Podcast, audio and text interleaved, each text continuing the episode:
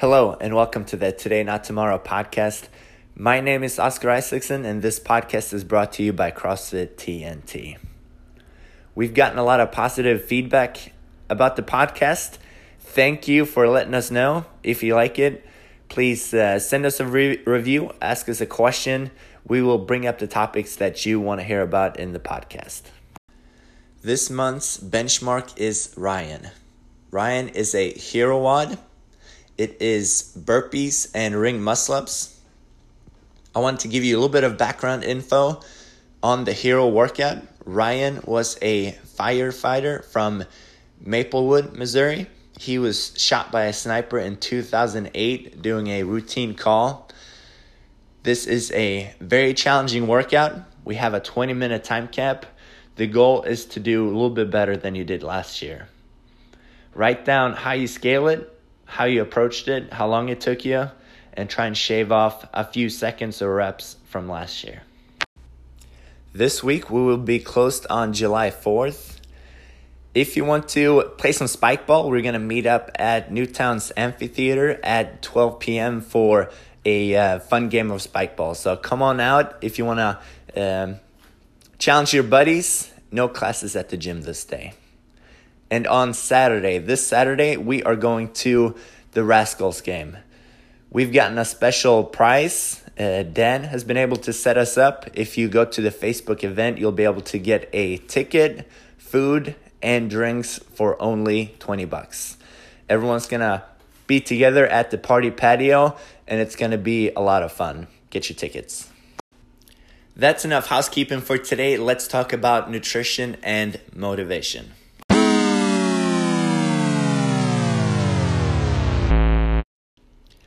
A common question I get about nutrition is how soon do I have to eat after finishing my workout? You might have heard some people say that, oh, as soon as you finish a workout, you need to get some food back into the system. This is going to help speed up the recovery process.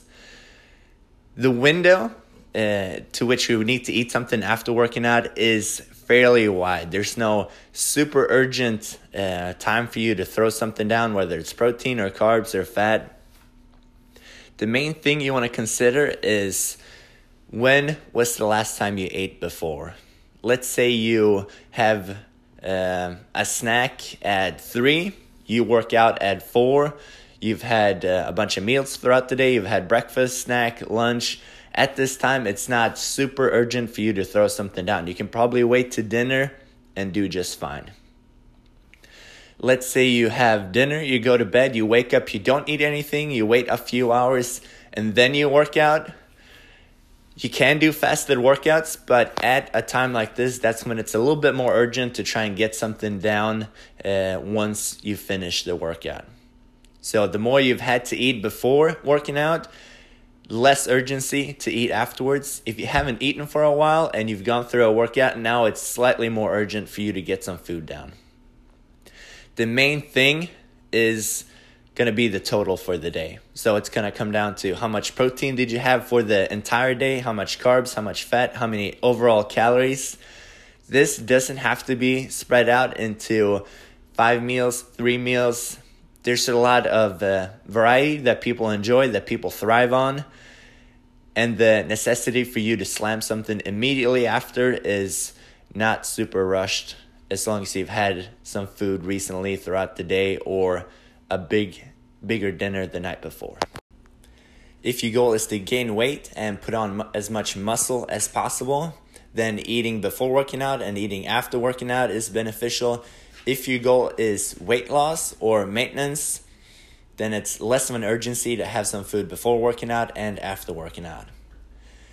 In both these cases, whether you're trying to lose weight or gain weight, you still want to make sure that you get a little bit of protein in the system either before and or after working out. Protein is going to help you maintain lean mass. And when you're trying to lose weight, you want to lose fat balance. You don't want to lose any of your lean mass. This stuff is going to help you stay strong, stay healthy. You got to maintain that stuff. Your thoughts become your words. Your words become your actions. your actions become your habits, your habits become your character, and your character will define your destiny.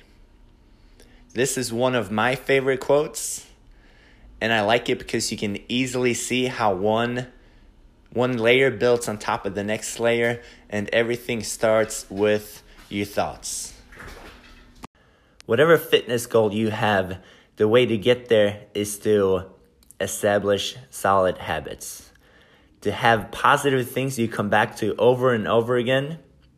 You're on autopilot, you don't have to fight for it too much, you don't have to think about it too much. It's just something that you do and that aligns with your goals. You're not going to create a good habit if you don't take positive and consistent action. You're not going to take the action if you don't have a positive uh, mindset, something that's going to lead you towards those actions. This simplifies things. It shows you that the most important part you need to focus on is controlling your thoughts, and that is going to trickle into affecting the actions, the habits, everything else that's going to lead you towards reaching your fitness goals. You're always going to hear me keep saying positive, positive, positive. I think it's the way to go. You might get a little bit sick of me hearing it. That's fine. One thing we talked about over the running camp this weekend is the thoughts that go through your head when you're out running or doing a workout. Things are going to pop up in your head, such as, This sucks. This is hard. I'm out of shape. I shouldn't have eaten that last night. I should have gone to bed on time. These are all things that are going to pop up when you're out running, when you're working hard, when you're pursuing your goal. You're not going to be able to flip these from something negative to something positive in no time. That's going to take practice, dedication. That's going to take a lot of effort. Step one that's really important though is to notice where you're at. It's to be aware of what your thoughts are. Just being aware of your self talk, not being positive about you talking yourself out of having a great workout, a great day. That is a huge first step.